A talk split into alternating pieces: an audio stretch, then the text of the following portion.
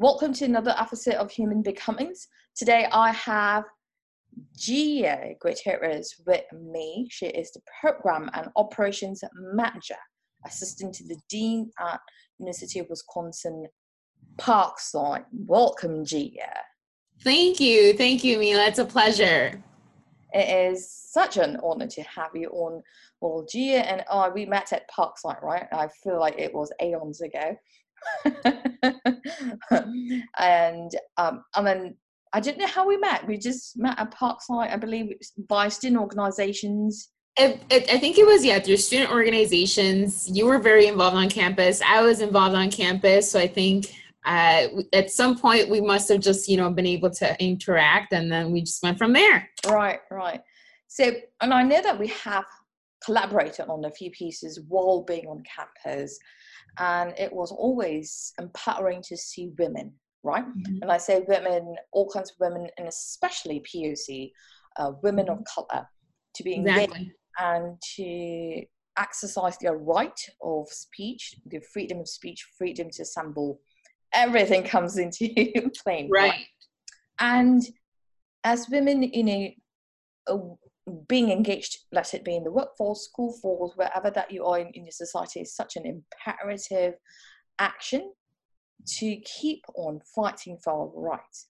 And, and that right can be aligned with when someone says she is not ready. And that's the topic that we're going to cover today. She is not ready. This is such a common line or narrative that I keep on hearing, not just at the workspace, but in schools. Even in student organizations, when I was active on campus, I've heard that that narrative she is not ready, or I've heard it in even society, right? When someone is running for office, what do you mm-hmm. She's not ready. So let's dig a little bit deeper into that whole phrase, which I'm so repulsed by. but let's dissect yeah. it. So Gia, from your experience, have you heard that phrase being said to you, or have you heard that being said to anyone else? Well, you know, I think oftentimes if we're confronted with the statement, you know, she is not ready, I think it it it sets the frame that in order for you to be ready, you need to be able to meet this and this criteria and that puts such a huge level of of stress and and and weight on the person to to to want to meet that right? To want to meet that so that you are at some point ready. And so i think going through a transition from in the beginning of my my undergrad experience i think sometimes even ourselves we may think we're not ready. I don't know if you're familiar with the imposter syndrome but even you know breaking down some of the ideas that we're not sure that we're even ready because we're in a space that isn't set up to to accommodate for you know poc and then from there being able to build on the idea that no that you are ready and that you are in the right place to to, to be ready. And so in my experience it hasn't been so much that I, I haven't been that i've been confronted with the idea that I, i've not been ready uh, but when I was confronted with that, it was at the at the point in my life where I was looking to gain higher education, and that came from me, not so much that someone right away kind of stated that that it, I wasn't ready, but it was having myself, you know, reflect on my experience and question whether or not I was ready. I think in, in thinking back in my professional career, in aspects where it could have also come up is in whether it's in between transitioning of, of, of different fields of work you know that uh, you may think and you're you, you go through the traditional you know search and screen of uh, going through an interview process and they're looking through your qualifications and through making sure that you meet all the requirements for that specific job. I think definitely uh, I, i'd be definitely you know could have been that contender that was not ready, maybe because I didn't have the required needed education or experience in the background, or maybe I wasn't the right color, right? Maybe I wasn't um, the right demographic that they were looking for. And so, in that aspect, I think uh, because I'm a woman of, I'm, I'm a Latina, I think we oftentimes are put in that category, even though we may certainly be ready for that new opportunity. I love what you just said about the imposter syndrome, right?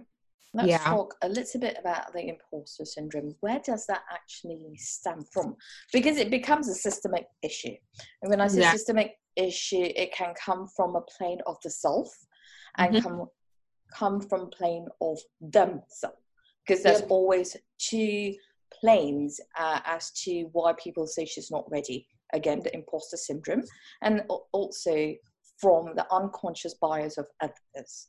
So let's dig a little bit deeper into imposter syndrome. Uh, you mentioned about you know when you look at applying for something and you you feel that you're not qualified. And I recently read an article on Forbes where men men tend to apply for jobs even though they're not qualified or Mhm. not ready Yeah. or they know that they're not ready they know that they have got zero um, knowledge about whatever the job requires for they just apply and their mindset is i'm going to figure this out Yeah. women tend to hold you know i oh, i will own up to it i've done it before Filled with doubt. It's doubt. yeah And Uh, whether it's doubt from ourselves or doubt from, like you said, systemic, right? Where we're, we're being constantly told perhaps that we don't meet, you know, the requirement that we shouldn't ponder the idea of, of getting to that point of applying. And I, I- I think that's where the real issue stems from too. Right. So let's explore a little bit of this, you know, because the imposter syndrome is to, you know, comes from a lens of insecurities. And I Mhm. like to call that the first degree of fear. The lens of insecurities. How have we been conditioned? And when I say conditioned, the programming since we have been a child, or which environments do we belong to? Which culture do we belong to? When I say culture, Right. it's just not a singular culture because we are so globalized right now. I was born in a certain culture and then I lived in a different culture and I moved into a different culture, which is Yeah. a nuanced culture, right? So we are being programmed every part of our journey. So let's talk about conditioning for a second. How can we actually erase, take micro actions to really shift that needle into eliminating that syndrome, right? Imposter syndrome, and letting go of I'm not ready yet into yes, I can be ready. I am becoming ready. Right. I think it has a lot to do with the transition, right? So when we're in, in the period of transition, I think uh, the those quick interactions, right? Those those connections that you're making right away can right away kind of set the stage for whether or not you you experience, you know, the imposter syndrome. Uh, I think some of it is definitely like culturally embedded as well. You know, we're talking about you know breaking breaking some of the patterns that our our culture whether you're coming from a, a society where there is a very specific norm for women or a very specific norm for men and breaking that norm can oftentimes make you feel and question and doubt whether or not if what you're doing is is is stepping so far away from what your tradition dictates from what your society dictates for you to follow in pursuit of this new this new goal. And so i think that transition period can can set the stage for you to really uh, visualize and, and, and make connections with others who are in those positions so that we break that cycle and we say well you know through representation i can see that uh, yes i may feel like an outcast or like an outsider or like i don't belong here but at the end of the day others are doing it as well and they're thriving. And you know I need to be part of that community too. So it takes a, a, a, mindset, right? And it takes some adjustment. And that transition, I think, is is where you set that foundation to to eliminate that that imposter syndrome. Beautifully put. And you mentioned something about, you know, I do not belong here. That really captivated my mm-hmm. my mind frame right now. So I do not belong. I feel that in order to belong, we need to step into a mindset of acceptance. Yeah. And acceptance can come from a plane of I, the self, and acceptance from a plane of them, where me, who is hiring or embracing or creating a space of belonging have to accept whoever is coming in, especially from a plane of diversity, inclusion, mm-hmm. and belonging, right? Because right. we are so forward in progression where we want to build a space of diversity, inclusion, and belonging, but we can't really tap onto belonging, diversity, and inclusion without really embracing acceptance. And acceptance yeah. from two points of view right? It has to be intentional yeah. Right right intentional acceptance very well put. First of first place is to acceptance of the self right? And you mentioned about eliminating that that imposter syndrome identifying with people who are doing stuff you know and mentorship comes into talk mm-hmm. right? How can we cultivate mentorship um, from your perspective you know from a higher education perspective? How can we successfully intentionally consciously create mentorships to shift that acceptance of self? I think at the end of the day like if it's when it comes to mentorship one if we're not doing it for ourselves then who right? And so it's very important to that when we are looking at mentorship and how to foster mentorship one must be willing to be mentored right? One must be uh, able to see the intrinsic value of mentorship right? So you're what you're gaining out of this experience um, and then from from mentorship for those that have already been able to advance within whether it's your career or a specific set of goal um, being willing to give back. And so really captivating the, the intrinsic value of that that notion that you are given back to someone who uh, may have you know is experiencing doubt or may be feeling like they don't belong eh, that sense of being able to contribute to that person's life i think that's really what's what the key takeaway is and so when it comes to fostering that and, really beginning that conversation of mentoring it's it's knowing that not only are you making a difference but if it's not you then who? Right? I like that you say if it's not you then who? Because it truly needs to start from us right? Mm-hmm. in everything that we we do like, like consciously intentionally I, I feel like it it's so synonymous to even losing weight right if it's not me who right, right. Or, or, learning how to ride a bicycle or learning how to swim mm-hmm. no one is going to teach me how to uh, float if i am not religiously focusing on how am I going to float right? It's intentional right. actions. And let's move on to a space of them, right? Creating a space of acceptance because acceptance is not just one sided, it's both sided. Right. When we are building a place of belonging, uh, diversity, inclusion, a space of opportunities where we want others to belong, right? how can mm. we start by creating equity of acceptance? Well, I think for one, like you said, you know, it's it's it's embracing. It's embracing one's, um, let's say, for example, one's identity and embracing uh, and being you know, knowledgeable about the space that we that we are, uh, the platform that we may be in, uh, to be able to provide that acceptance, um, that equity and inclusion. Uh, I believe that depending on the the the space where you are interacting in my case you know with students it's being able to uh, provide a space where not only do they know that i can be you know myself around them but that they can be themselves around me.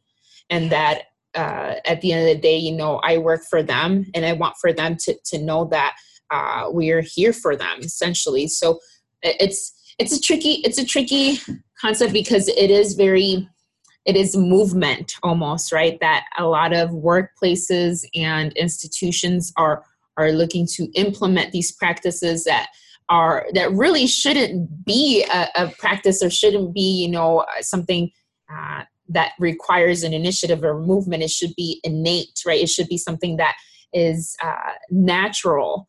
Uh, and so it there's a lot of barriers to that that come into place that that kind of interfere with a lot of the the positive efforts that you could be pushing, whether it's through yourself or whether it's through a department or an institution. Uh, but when it comes to equity, is is knowing that you are providing a level playing field for them, you know, for that person, for that uh, demographic, for that group of people. And so it's, it's a little complicated. It's a little complicated, but it starts from oneself, like you said, you know, being able to accept and then be willing to accept others. Right, right. And I love what you just said, right? Um, having that identity, mm-hmm. like creating that space of I want them to be them, to be comfortable mm-hmm. to be them with me, and I want them to be whatever that you are at home or in different spaces come to the work or come to the school space right? Because i think a lot of the times people forget that everyone is an individual yeah. Individualism is such an asset that we often forget. We're right. not, we're not cookie cutters right you don't right. go into we're not starbucks cookies that you go into like right. starbucks and order pump uh, one slice of pumpkin loaf please it, we are not the same slice of pumpkin whatever you call it loaf bread right? yeah we all do not taste the same we all do not look the same we all do not think the same right we do not speak the same. Everything is so different. I think the missing factor that a lot of people, companies or schools or society or any form of community of practice, what they're forgetting is embracing individualism. And mm-hmm. once they embrace individualism in the form of skills, in the in the form of knowledge, in the form of whether you have a college degree, whether you have an associate's degree, whether on you have got a high school diploma, we accept you for your individualistic characteristic. You can see past our own biases at that point, you know, and at that point, the person might be ready. You know, might be ready. right, right. Because, like, like you say, that person might be ready. When you keep on hearing the same words of you're not ready, you can't do this, no, you're not good enough, you can't speak properly, um, you know, you're not this certain demographic. You keep on hearing no, no, no, no, no. Your mind actually believes it. Exactly.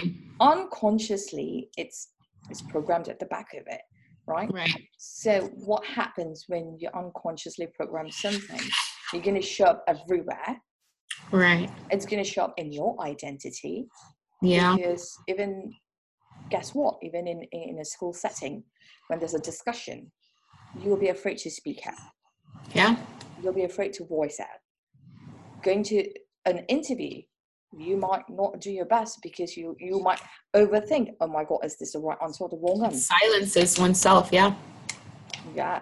So I feel like to truly embrace one's identity is to really accept, create a feel of this is a safe space. And I'm, I'm saying safe space. And often people take safe space in a really wrong, uh, really to the extreme manner, right?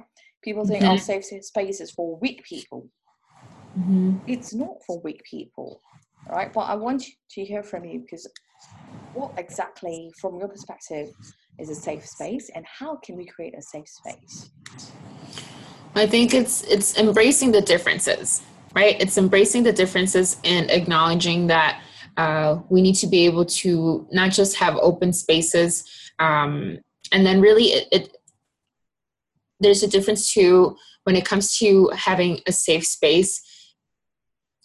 It implies that because it's a safe space that the people there who are in the nearby area of said, said safe space um, may have also the may be able to you know accept and be willing to provide that safe space. But there's just so many different factors at play when it comes to you know safe spaces. Uh, you know whether we're talking about um, issues within uh, race ethnicity gender uh, you know but nowadays it's just even a safe space to have a conversation about voicing one's opinions and so uh, it's it's almost about identifying safe people now to be able to have those conversations right? Not, not necessarily in safe spaces because essentially every space should be a safe space. Like if anything i would like instead a sign that says this is not a safe space and then this way i'd be happy to have an open conversation anywhere and everywhere else versus going ahead and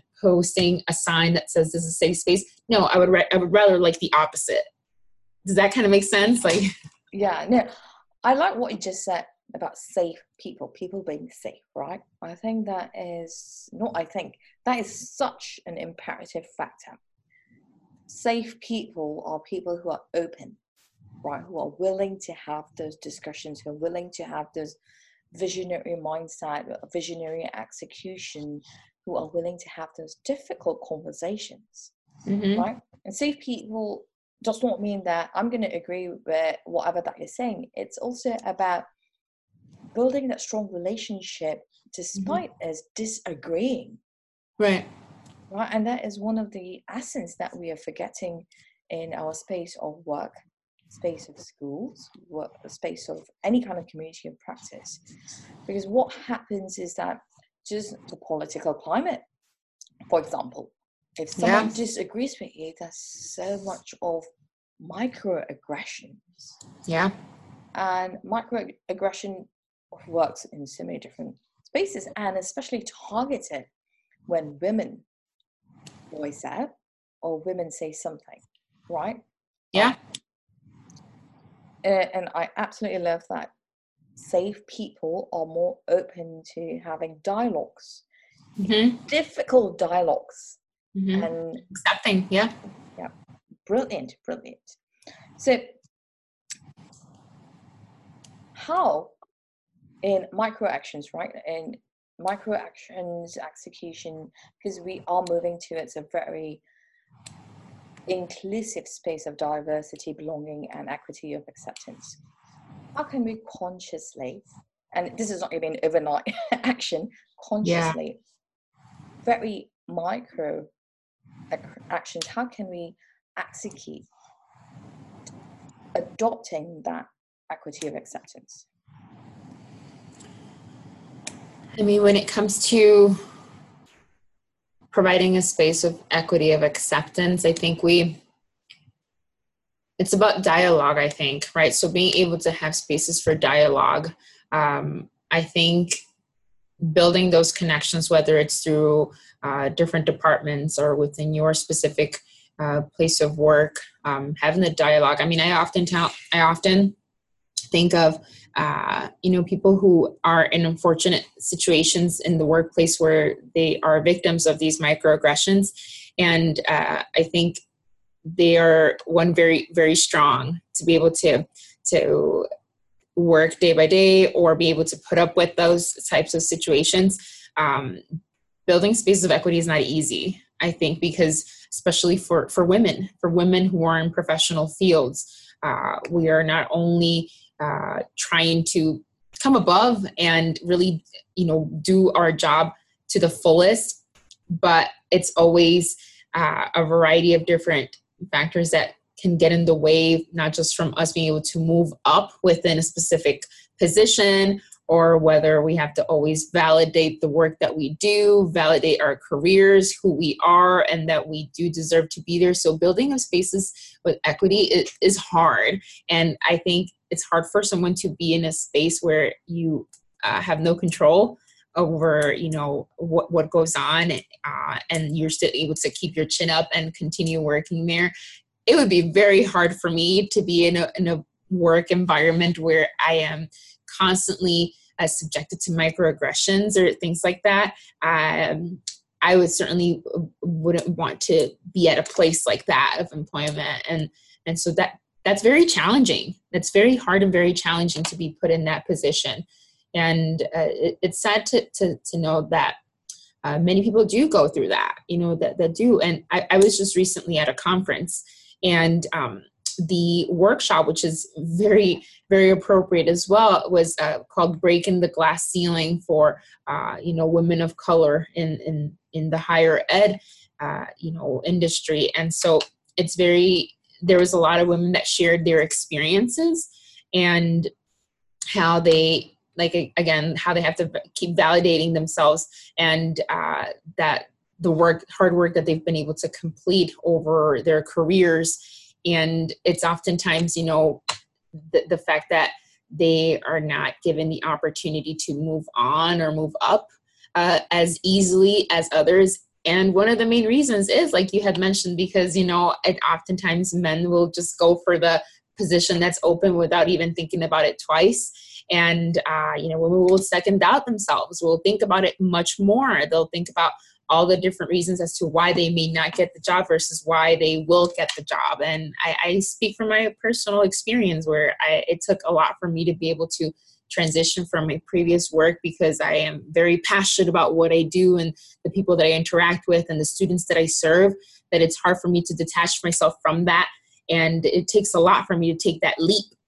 And so, uh, but I, I certainly think that as as times are changing, I'd like to remain optimistic, but there's certainly a lot work to be done there.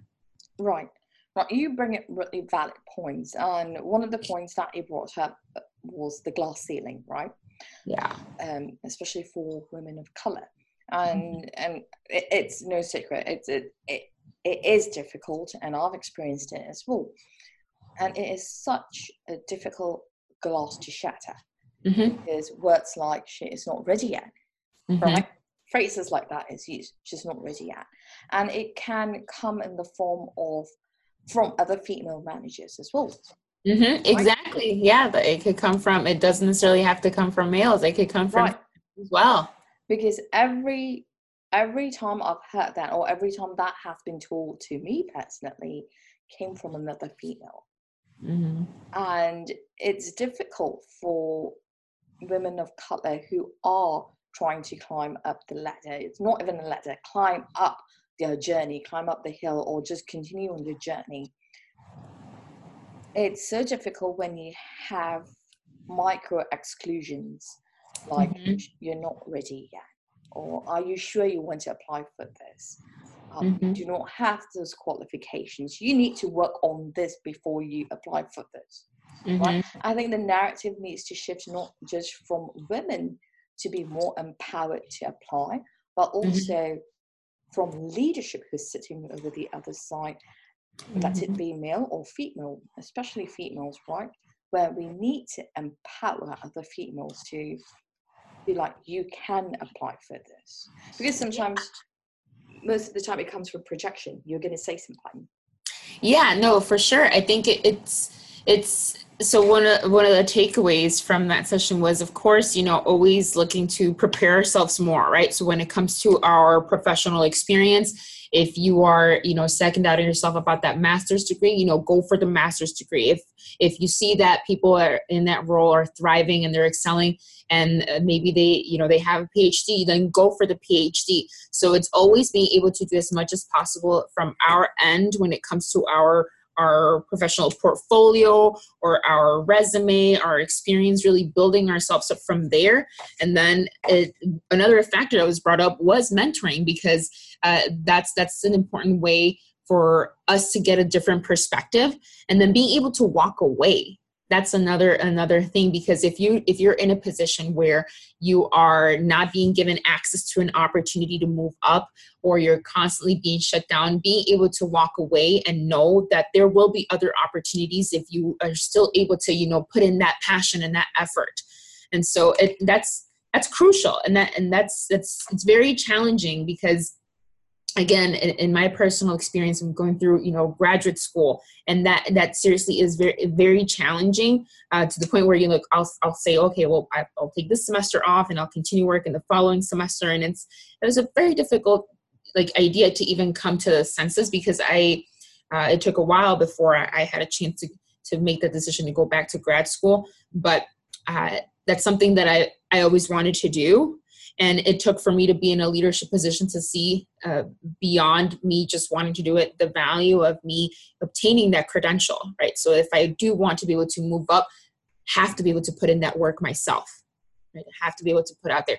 And so being able to uh, if anything yeah just being able to walk away from that opportunity if there really isn't you know because i mean some places are not going to provide maybe that opportunity. And so it's just being able to walk away and then really identifying a different area that you can invest your true passions and your work into it and where you're going to be valued i love i love that really important factor. Walk away. And walking away is not weakness. Walking away is actually courage mm-hmm. and acknowledging where your worth stands. Exactly. Because just because someone else is rejecting you does not mean that your value just dropped. Does not mean right. that you can't bring anything to the table, right? And women especially especially need to realize this and need to digest this to the truest form but do not take it personally mm-hmm. exactly yeah our experiences shape us we we we should be multifaceted you know where we are able to invest ourselves in different areas i think it's very common that women especially within higher ed tend to wear multiple hats. And that's because yeah you know we may be very uh, uh, you know um, we pay our close attention to detail you know uh, we are try to live up to that standard right? And because we're constantly living up to that standard of of wanting to be in that place we, we have to oftentimes take upon more. And so i think that that definitely is something that is transferable and so it's just being able to just yeah being able to know one's worth and being able to say you know what i've contributed as much as i can in this role but if i'm not given the chance to grow like i'm out right and so being able to transition and that's self-love i mm-hmm. feel mm-hmm. like you need to love yourself first uh, identify your threshold as well like protect your mental health protect your emotional health because sometimes like fighting and you know taking it too personally can cause burnout. When I said burnout, it can be burnout of the mindset, right? And we do mm-hmm. not really look at it in a very uh, long term. We always tend to have a very myopic uh, mindset as to oh my god, I got rejected. But we need to look at it from a multifaceted plane where how mm. can we take care of our mindset? How can we take care of our mental health, our emotional health? Of course, right? And maybe that is, I always believe that a no or a rejection or a challenge or a roadblock is actually an opportunity for us mm-hmm. to pivot. Like Ross says in Friends, pivot. Right. and, you know, pivot as much as you want to find, like you said, your passion, mm-hmm. channel that energy.